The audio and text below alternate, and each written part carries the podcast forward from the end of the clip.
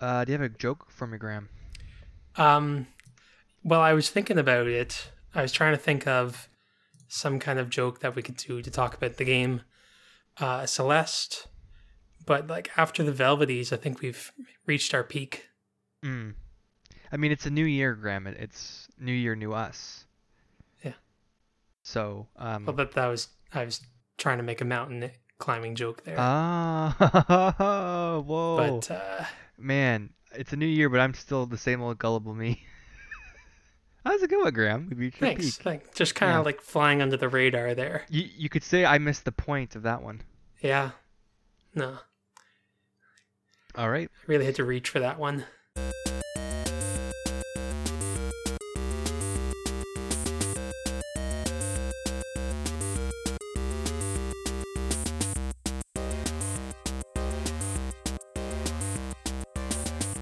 Well, hello everyone, and welcome to the Velvet Room review. I'm Matthew. And I'm Graham. Graham, I feel like uh, we haven't done this in a while. I'm I'm feeling kind of off. Yeah, it feels like it's been since last year. Wasn't even trying to make that joke, but it worked so well. Uh, how are you? How was your New Year, Graham? It's been pretty good. Yeah. Have you, have you been playing lots of games on your time off over the holidays? Yeah, so this game came out recently called um, Super Smash Bros. Uh, I haven't heard of it. Is it Super is Smash Bros. Ultimate. Uh yeah, it's pretty it's pretty mainstream. It's Oh. co- pretty popular. Yeah. It's on this little system called the Switch. Oh yeah, I have one of those. Yeah. Yeah, that's all Um, right. So, yeah, I think I've played a lot more of it than I thought I did. I saw you playing today. Yeah. So, um, Uh, yeah, I got a I got a Switch for Christmas, and I'm I've been really loving it. I love the feature, um, that it tells you how many hours somebody's played a game. yeah, no, that's really useful. Do you want Do you want me to check your hours right now? Uh, sure. Okay, just give me a second. Um, yeah, uh, but this week we're going to be talking about uh, a Canadian game, which is exciting. I don't Uh, think I realized it was Canadian. Yeah, it is. We're starting off strong. Um, let's see here. Graham signed off four minutes ago. Um, oh, it doesn't tell me. This is first played nine days ago. Let me doesn't see if tell I can. Yeah. I might be able to. Uh, oh, you, you've been playing Stardew Valley. I see that. I played a little bit of that. You played Odyssey for 20 or more hours. Yeah, that was a good game. Yeah. All right. Anyways, so we didn't mention. Did we mention what we're talking about, Graham? I don't think we have yet. Uh, yeah. So we had to switch things up a little bit. We know we said we were going to do Persona 3 first, but we had to push that back a little bit. No big deal. And this week we're going to be talking about Celeste, which came out January 25th of 2018. So it's almost a year old. Yeah. Um, yeah. So this is a Canadian game, uh, an indie game developed by a couple of people. Yeah. Um, Graham, what did you think of Celeste? Well, first I want to give a quick shout out to our friend Kevin. Oh, right. Yeah. Suggested it to me at least. He's he suggested it to myself as well. That was probably May of last year. It's been a little while. It was it was right around our challenge episode. That's when Yeah. he first brought it up to me, which I think was May of last year. So it was a while ago. Um, so thank you, Kev, for the suggestion. Yeah, no, definitely. Um, so I really enjoyed this game. Um, I have a little bit of a history with the creator Oh, in really? that, like, I started like following him right around the time he started making games, Okay. like back on Game Maker Games forums, um, way back when I was a kid, and he came out with this game called Jumper, that was like this kind of like hardcore platformer game, but it was really well made, um, from what I can remember, and I've like he's I've kind of lost stopped following him for a while just because things Life. happen like Yep. you know Yeah, for sure. um but then yeah I saw that he made this and it's just cool to see that and yeah no this game is phenomenal it's got it's so hard but also so much fun and actually really engrossing in a way that I didn't really expect Yeah, it's really nice to see um, just on the topic of like Canadian indie games, like Celeste did so well, you know, critically and and financially, but also Cuphead came out last year and did Yep. really well as well. So it's just kind of cool to see the smaller Canadian devs. I mean, it doesn't really matter in the long end of things, but it's cool to us as Canadians. Like, oh, there's somebody who's not Ubisoft or BioWare making a game from Canada, so that's pretty cool. Yeah. I like that the game takes place in Canada. That's nice. That is cool. Um, yeah, Celeste was a really, really uh, fun game. Like, I I had Kevin recommended it to me, another person recommended it and said, "Man, it's really frustrating. Like, it's tough." And the thing that I found while playing through the game is that while it was difficult, it was never frustrating. That's a very good way of putting it. And um, I think it's for like a couple key factors is that each level has its own little um, gimmick or gameplay mechanic um, that you get used to and you kind of work around, but then you move on. It's not necessarily there anymore. So there's that freshness each level of something new, a new difficulty to overcome, hmm and also that you die and respawn instantaneously. There's no lag there. It's you could do 100 runs, you know, in 10 minutes, and it, you know, it, it, it gets you right back into the action. It's it's takes away the consequence, I guess, of the death. hmm Unless There's you have to, no, there's no Yeah. one saying like, you did bad, you died. yeah, it's just go again, you know, and it, all it is is just like get to the next screen, and so you. The, the, the disappointing or the frustrating deaths are like when you reach the very end and then you make a mistake and you die. Yeah. No, the game never really. I never really felt like, oh, that was cheap of the game. Or like the game, like, my deaths were my fault, and I knew that I could do the thing that it wanted me to do. Yeah, or or I, I find most of the time it's just like your deaths are basically your trial and error, right? Yeah. You you only die because you need to learn how to do it. Once you learn how to do it, it's just putting inputs in correctly at the proper timing, and that's what I really liked. For most of the chapters, like the the only enemy was the timing. Like if you got your timing down, then it would be you'd have a good run. Uh, there were a couple levels um, that I felt were a little less about timing, but I can't really remember them. I think the caves level I remember being one of the weaker points for me. But uh, one section I really loved was when that part of you first appears and it starts chasing you, and like it, it, it chases your your movements exactly, but it Yeah. won't it won't kill you unless you unless it catches up to you or you hit it.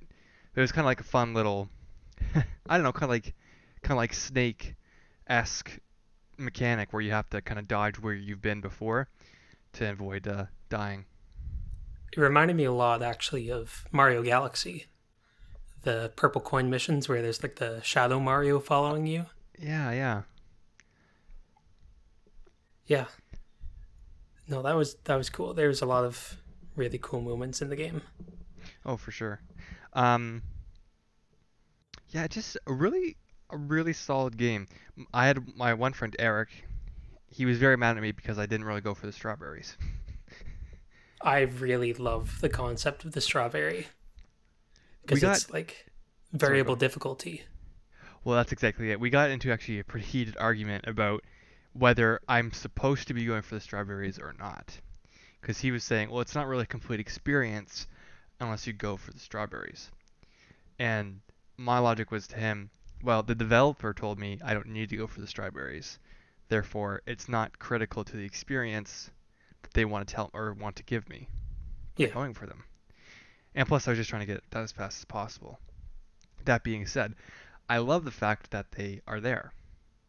That they're totally optional. That you don't need them to progress necessarily. Um, you need them to get like a good ending, but it's not de- a detrimental ending if you don't get them. Yeah. And like you said, it's that difficulty adjustment where you're just scaling things up a bit. I also like that it's not just, oh, you touched the strawberries, you got it. You have to get the strawberries back to a safe point in order to actually collect them. Yeah.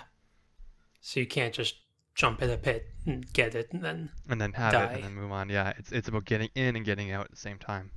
hmm There are a lot of neat collectibles I feel that unfortunately I wasn't able to like figure out how to obtain.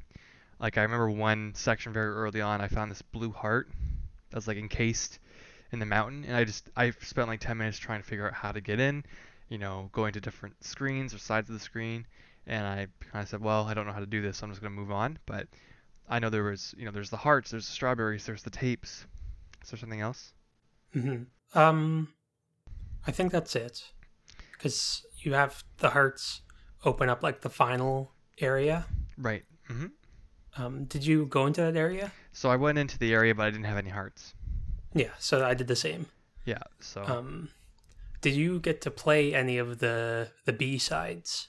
I only ever found one B side, and I had not had a chance to play it. Um, but I understand the concept. They're basically a, if I understand correctly, a harder version of the level. Correct. Incredibly difficult. Ooh, incredibly difficult. Okay. Like, um, I got it for the, I beat it for the second level in the game, and they're a lot shorter, but they're like ten times as hard. And it's um, it was really fun, but like crazy hard. See that I like I like that it's a collectible that unlocks something meaningful and enjoyable, but you don't need to have done it to complete the game. Yes. Yeah. I mean, I think I think the developer or ERS, I think there was multiple ones. They did a very good job at balancing the game properly, both in difficulty and fun, story and gameplay, and then also collectibles and what they unlock. Yeah, nothing really felt useless. Like Yeah. there wasn't really a part of the game that was like, oh, they could have cut that out. Yeah, yeah, and with the collectibles, it's also like you, they're letting the player decide how they want to play the game. You know, if, if you just want it to be a, a six-hour experience, you can play just the main story and and and do that. If you want to be really hardcore about it and you want to brag to your friends, then you can play all the hard missions. You can get all the strawberries, get 100%, and kind of wear that as a badge of honor. But you don't have to do that. Yeah. Yeah, it's neat. Um, what did you think of the story overall? I really liked it. Um, it really resonated with me. Hmm. I think that's one of the reasons why I was like, yeah, we should we should really do this um, as a podcast episode. Um, because I think the thing that kind of really stood out to me, aside from the story that was like the fantastic, just the story itself, was how well the story tied in with the gameplay mechanics. Um, like how you're you're literally climbing this mountain and trying to overcome something. Yeah, I I really like the story as well. Um, like yourself, like I think most people can probably relate, or, or it speaks to them in some way. For myself, like you know, for those who don't know, like um, the is basically about this girl climbing wants to climb a mountain because she feels that she has to, but she's very anxious. She's got a lot of uh, mental health issues, and while she's climbing the mountain, this other part of herself breaks free and is actively trying to to stop her. So the conflict is mainly between Madeline, that's the name of the character, or you can change her name, and the other part of her. Mhm. Um, yeah, so I I really like that aspect, the the idea of kind of fighting yourself almost, or, or in conflict with yourself. Like that really spoke to me personally. Not not so much like the anxiety or whatnot, but I really liked when the two the two kind of um, reconciled and they decided to work together, and then you got the double jump. I was like, oh my word, that's yeah, awesome. no, that was that's, awesome. um, mechanics is metaphor right there. Yeah, exactly. And then the last level, the last level is one of like the best experiences I've had so far in 2019. Just um, because they give you the double jump, and then they throw every mechanic that you face so far, but in a way that's just short enough to be fun and not stick around too long, but it's also fast paced. You really feel like you're accomplishing something because you're going from the bottom of the mountain all the way up to the top with the two characters together and they're encouraging each other on the way up and it's just a really positive uh, last level a climax with great music as well great soundtrack at the Oh end yeah. yeah, no, the soundtrack. i have the soundtrack on my phone. Like, it's Yeah. it's great. Yeah. I, I if I would give the game any negative, any, it's very little. I think and this is a little personal preference, like the story is and and the moral of the story is not is not very subtle. It's very very in your face about it, which is fine. I don't think it needs to be subtle, but that's one thing I think, you know, some people might prefer.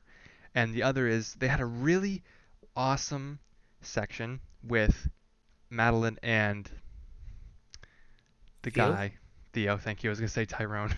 Theo. Um, near the end of the game, where you're just sitting around a campfire and talking, and there's dialogue options, and they don't do that ever again or before. It's just that one instance where you had this little dialogue tree, which I wish they would have done maybe a little bit more of. It kind of really built up the characters a little bit, built up the world, and it was just a nice break from all the action. Yeah, no, that was definitely good. You can find Theo like in one of the first couple chapters and like talk to him at, but it's not uh like a dialogue tree.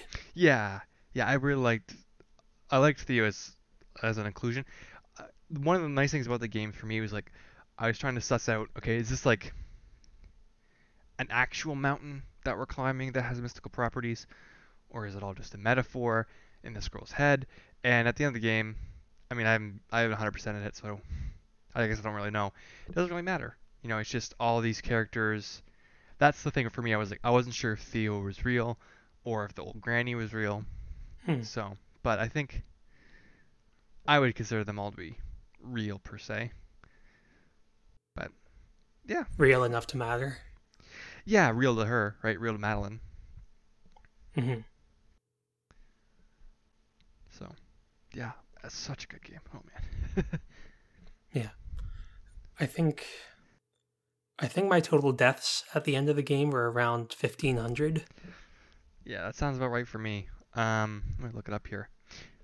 Uh, I, I I do like that they give you that counter, but again, the thing is because the game, like it, it, it turns over so quickly, it doesn't feel like you've died that many times. Like I died like 250 50 times on one level. I'm like, holy cannoli! I didn't feel like that at all.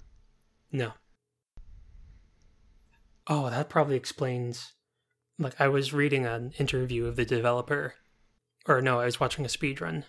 Have you seen a speed run of this game? No, I have not. I can only imagine. Oh my goodness, it's incredible.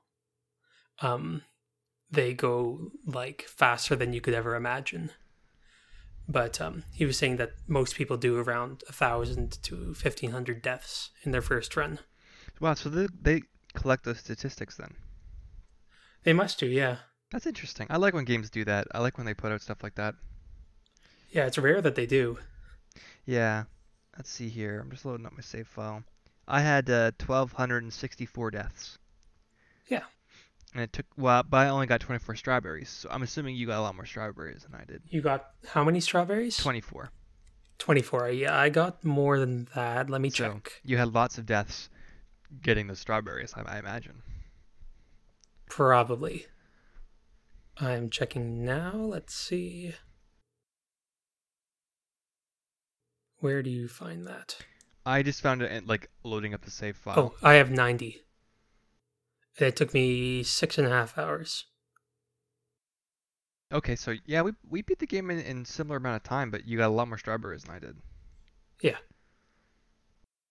I guess, like, there were some that I would skip, or I would try it a few times and then skip. Yeah. There were some that, like, I looked at, and I'm like, hmm, nah. Yeah. And, but I tried to pick up as many as I could without it feeling like if I was hitting a wall, I would stop and move on to something else. Yeah. Was there any chapter that you disliked more than the others? I think it was the temple, the one where um, you've got Theo in a ball or oh like yeah. a crystal. Yes, that's the one I didn't like so much. I think that one, it's around the midpoint of the game, and I was starting to get just a little bit tired. I think. Yeah. Yeah. Um, like before that, you had the the super cool like starry blocks that you could pass through. Um, Those were neat. I like those a lot. those were fun. Um, and like the start and like I don't know, it was just kind of a Well, I think I think you're you're right in the fact that's like it's basically five chapters, and that's the the fifth of those chapters, and then there's the break where you talk with Theo, and the story kind of progresses pretty pretty heavily. So it's like you're playing, you're playing, you're playing, and then it just kind of drags on a little, just a little much. But then you get the time to sit down and just kind of relax, relax for a bit, yeah. So and then it comes up to another level. Yeah, yeah, build that tension and and kind of take a break from the gameplay, and then it amps it up in the next chapter. yeah. So Uh, there was um there was one moment in the game where I had to like put down the controller in a good way because like I was so blown away by it. okay, um, this might not have happened for you, but um, the section where Madeline's confronting her other self, and she's like, "Oh, uh, actually, I think I'm just gonna leave you behind. I don't need you anymore." yeah, And the other self gets really angry. Um, and there's all like the tentacles on the screen and stuff. Um, the the other self actually starts to climb out of the text box yeah, and like that just blew my mind just because like it's such like uh, i was talking with kevin a little bit about this actually but it's like it's such an assertion to Mm. say like like you are not in control here that that character is right. uh it was um i just really like that section Yeah, that was a great moment because like you you could probably be persuaded that that's the climax. Like Madeline's letting go of her other self. She's she's leaving it behind, right? And you kind of think, oh, it's all that's the right choice, and it's all all happy-go-lucky, and then the other part of you lashes out. yeah it's like nope Yeah, it's uh it's still a part of you Yeah. And I think that's that's a very good point. It's like you in that regard you can't necessarily just let that part of you go uh, that easily or that brashly because it was very like I don't need you, right? Um Yeah. And uh, yeah, it's life's not that easy. nope Yeah, for sure.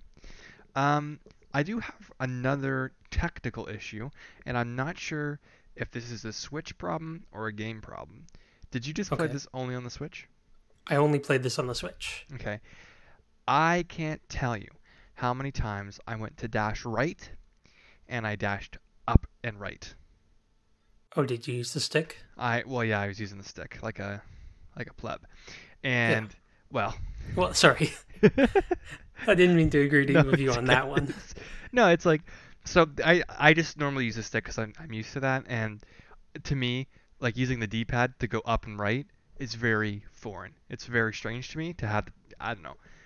I just I'm I'm more comfortable using the stick, and so I told Eric like, man, this is really frustrating. Like I'm I'm clearly holding right on the thumbstick, but it's pushing me up and right, and I don't know if it just like the detection on the Switch is a little bit more touchy. I don't know if that's a thing compared to like a PlayStation 4 uh, controller, but it was it was getting me killed a lot. And I was getting really frustrated, and so he again's like, "Well, just use a D-pad," and I'm like, "Well, no, that's I I was on I feel that if a developer programs a game to work for the with a certain control scheme, I should be able to use it properly without having a better method like the D-pad." hmm Yeah, I, it was frustrating, but I understand that. I don't know. I, I I don't know. Again, I don't know if it's a Switch thing. I'd like I'd like to try it out on a PS4 to see what the difference might be. But That would be interesting. Like, I mean, the Switch also has a bit of a weird D-pad, too. it does because it's not it's not a connected D-pad, or it's not really even a D-pad. It's more just like the the four buttons. Yeah. Yeah. So. But I, I gotta tell you, like, the Switch is a really solid console. like, in terms of, I was able to play most of this game in the car traveling during the holidays. Not while I was driving, of course, but uh, like it was it was so nice just to pick it up, get in the car, and play, and then oh family's over, whatever, they're all going to bed. All right, I'll just pull this out and play it, and um, you know you don't need any big setup. I would also say, or I would probably say that it's probably better played just in your hands than on the screen. I found, I found it to be more enjoyable to have it to have my hands closer to the action. Okay. But I Again, played about half and half. yeah, again that might be something that's personal preference, but Yeah. And no, I can agree with you. The stick, there were times where, like, if I I used the stick primarily yeah, for my whole thing, and um, there were times where I was, um, I would switch to the D pad for times if I was doing something, I was having trouble with it. Um, but most of the time, I was able to kind of like figure out the sweet spot. I Mhm. think. hmm Um, the thing actually that kind of got me on the Switch for a while was the Rumble, um, because it's really strong. yeah, yeah, Um, yeah. So I actually found a bit later in the game that there's an option in the options to turn it down to fifty percent. Oh, that's kind of neat. Yeah, like I could handle it with the Pro controller on the TV. That was fine, but like holding it on the system, it was like it was too loud and it was like too strong. So I was grateful that they were able to. They gave an option to turn it down. hmm Yeah, I'm just looking at the game's Wikipedia page here. So it won Best Independent Game and Games for Impact awards at the 2018 Game Awards. hmm And uh, as at as at the end of 2018, the game had sold over half a million copies, which doesn't seem like that much to be honest. But I, I I'm sure that's a huge success for such a small team. Um, yeah, and especially like a fairly niche genre. I, yeah, yeah, I guess so. Like, it, it it only had a digital release, right? Did it did it release physically? It might have had one of those like limited edition releases. Yeah, but I Like, mean, they it did. sold like four thousand physical things or something. Yeah, and I think I think that has a lot to do with the sales too, because I I think a, a lot of people still do would look at the store and probably pass it by.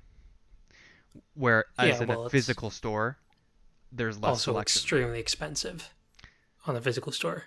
Well, depending on what the game is priced at, yes. Yeah, See, without without getting into the economics, it, it would be fairly expensive for them to put it Oh, you mean yeah, shelf. yeah, yeah, for them to yeah, absolutely, for sure. Especially f- for their launch, right? It's it's much easier for them just to Yeah. I meant more for, from the consumer end, right? For the online store, there's just such variety there. It, it can Oh, be easy, yeah. easily overlooked. But in the store, you know, lower price point, less selection, better chance to make a purchase. But um, Yeah. still, yeah, no, it's awesome. Um, yeah, and I didn't realize it, it released on all consoles at the same time. I thought it came out for the Switch later, but uh, no, it, it came out for Switch, PS4, Xbox, PC. all I don't think I realized that. I think I think what they're doing is um, doing a physical release for the Switch, if I remember correctly. Mm, yeah, because I think the Switch is the console it sold the best on. Seems to be a I- bit of a trend. I, I can see that. I can see that for sure. Well, again, another. Uh, yeah, I wonder what that metric is. I don't know if that's like actual sale, like physical number of sales, or sales for each percentage of, you know, consoles on the market or whatnot. But hmm it's just awesome to see like such a small team have such a big success. Yeah, no, it's it's made a sim like a a significant impact um, on the gaming community at the very least. Well, it, yeah, yeah, you're right. I, I, I just like to see independent games become so popular, and Yeah. like you know we see it so often now. It's not that surpri- I don't know that, that it's that surprising anymore, but I like to see it continue to happen, right? Where Yeah. you look at say an independent, I use that in quotation marks, games like PUBG, that was really popular, or let's say DayZ, very very popular, goes in uh goes into like alpha and never comes out alpha, right? And has this huge player base that, that that eventually moves on. It's so nice to see an indie game that is fully developed, polished, and just such a well-rounded experience come out and do well, and just leave a, a nice a nice stain on your gaming record instead of a kind of like a negative or a disappointing one. Yeah, no, it's um certainly less common in this day and age Yeah. for that kind of a breakout hit. So it's no, it's good to see. Yeah. It's like that and Cuphead were kind of like the two big indie breakouts of last year from what I can remember. Yeah, I really want to play Cuphead. I'm Pretty excited. good. It's also very hard. I know. Uh, can we play that together? We should play that together. We could look into that. Yeah, that'd be fun. We've yet to do a co-op game. Yeah. We're working on it.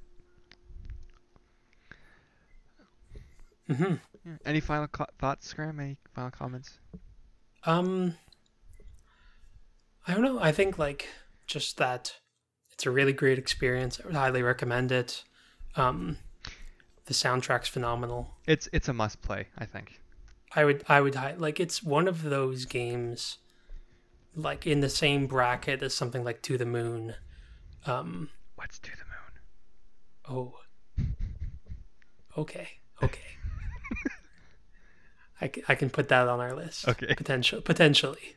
Okay. Um, regardless, for those of you who know what To the Moon is, uh, it's it's the same kind of like echelon as To the Moon, and like with the same kind of like emotional impact, and I think that's really impressive.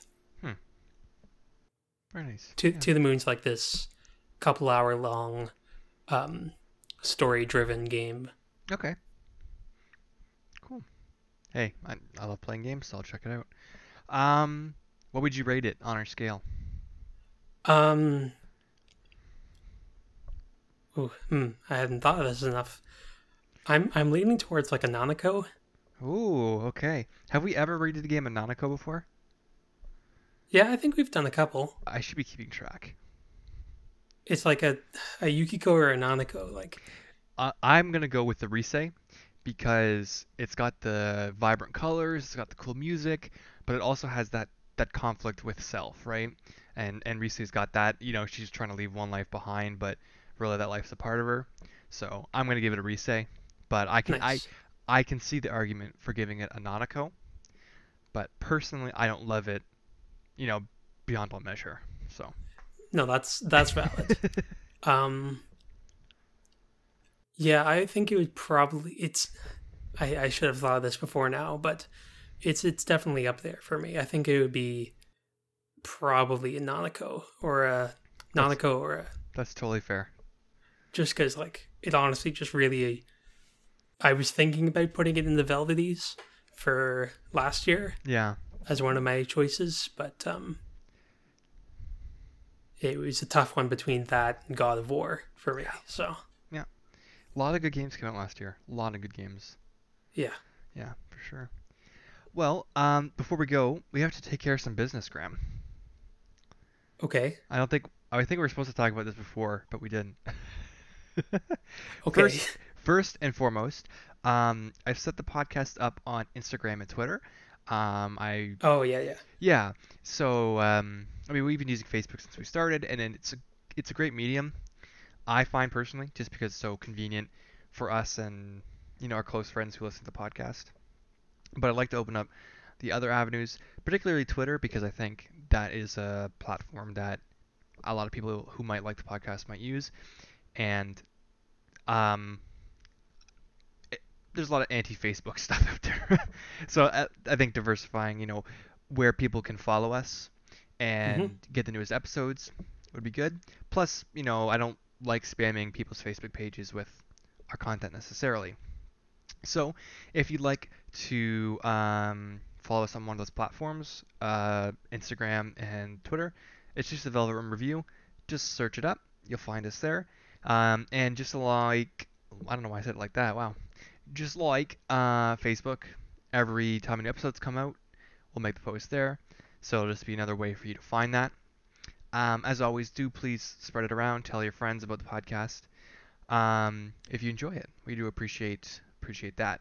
One other thing, um, we've set up a tips page on uh, Pinecast for the podcast. Um, so it's kind of basically like Patreon, but different. And uh, Graham and I kind of talked about doing a, a Patreon account um, a couple months ago, and we kind of decided not really the right thing. Um, Not the right time at the very least. yeah, yeah, and and uh, as the year kind of came to a close, I was internally myself deb- debating, you know, should we do something like a Patreon account or or not bother? And the the po- uh, podcast hosting site we use, uh, it's called Pinecast. Um, it offers a tips service, so basically you can tip us money if you like the content. And I decided to go with that above Patreon, a because we want to support the people who help us host the website. Um, you know, we want to support Pinecast because we use them. Um, They're a fantastic service. yeah. honestly. they're they are really awesome. The statistics we can get from them, um, how we can see what episodes do well, what what doesn't work as far as like posting the, the episode here or posting the episode there, is good. Um, it's just a great great service, and we do pay for it. Um, so that's part of the reason we wanted to do this. It's not the idea of oh we're gonna make lots of money eventually one day. It's just hey we are putting our time and our money into a paying for the site uh, B, paying for games that we might not necessarily be buying, and C, also we have to get some Play better them. play them. we have to get some better equipment. I know at least myself, I'm I'm looking at upgrading my equipment, so it's not necessarily the idea of well you're gonna we want the listeners to pay for it. It's hey, we're gonna buy this buy these things, and we'd like to maybe you know have a reserve fund for an emergency break breakdown of our microphones or there's this game that's out that's on sale. Awesome, we'll just pay with that with that, or it covers the website fees and lets us get more services from the website as well because they offer even more detailed uh, statistics for those at a higher what's the subscription service. Mhm. Um, yeah, so that is totally optional. You know, we don't expect anybody to actually do it. and I also decided not to do Patreon because with Patreon, there's a lot of goal-oriented um, donations or or giving. Right? If you donate this much, you're gonna get this. And while that's awesome, if you have got the time to do that, we don't really have the time to say, hey, if you donate ten dollars a month, they're gonna get three bonus episodes. You know, we'd we'd we'd like to be able to do that for those who do donate, but that's not a restriction we'll have under Pinecast. We can just say, hey, because of these donations, we were able to buy this game. We did a quick episode on it. Enjoy. Um, yeah, so if you'd like to do that, it's just tips.pinecast.com slash jar slash the Velvet Room Review, but with dashes in between each word. Um, we can we can put a link somewhere. yeah, I'll put a link in the um, show notes of the episode, if you will, and also back on, onto our Facebook, Instagram, and Twitter pages. And again, um, it's only if you'd like to. Um, Pinecast does take a small cut. I mean, it's I think it's like 15%, which is very reasonable. Patreon takes a similar percentage, and uh, again, also we want to compartmentalize the podcast as well. We don't want to have three different uh, web pages to go to um, for you to a listen to the podcast, donate, blah blah blah, get the newest news. We want it to be all in one location. So um, yeah, again, if you'd like to, that option's there. But otherwise, thank you so much for listening. That's all we really want is to see a new listener come along and to say, hey, love the episode. So No, we definitely appreciate it. yeah, it, it Any and all feedback. Yeah, absolutely. We don't. Yeah, I don't think we've gotten any negative feedback yet, but negative feedback can probably be good. Um, Oh, game suggestions. Con- constructive criticism. yeah, there you go. Uh, game suggestions. I mean, it took us nine months to play the first game suggestion we got, but we're gonna try and do a little bit better at, at getting to some games that are recommended to us. Um, we have uh, another episode coming out next month that was also listener suggested, which um, which is a game I would never ever have played if not suggested by a listener, and it is awakening something in me I can't explain. And uh, you'll have to listen to that episode to find out. I haven't started it yet, so Okay. that's interesting to hear. Did we re- did we announce what we were gonna do? No, we'll keep it a secret. Okay, cool, cool, cool. Um, yeah. So uh, if you want to connect with us again, Facebook uh, is probably the best way to do that. Um, but until next time, thank you so much for listening. Um, Yes, hope thank you guys- very much. Hope you guys are having a great new year so far, and we look forward to, you know, what 2019 has in store for us. Um, Graham, I'm I'm really looking forward to the next summer of Nintendo. I, I'm that was my favorite part of last year, the summer Nice. Nintendo. So I'm really looking forward to doing that again. And uh, yeah, again, just tell your friends to listen, force them to, I, I, maybe some sort of in a threatening way, maybe. I find that to be effective sometimes. So, Mhm.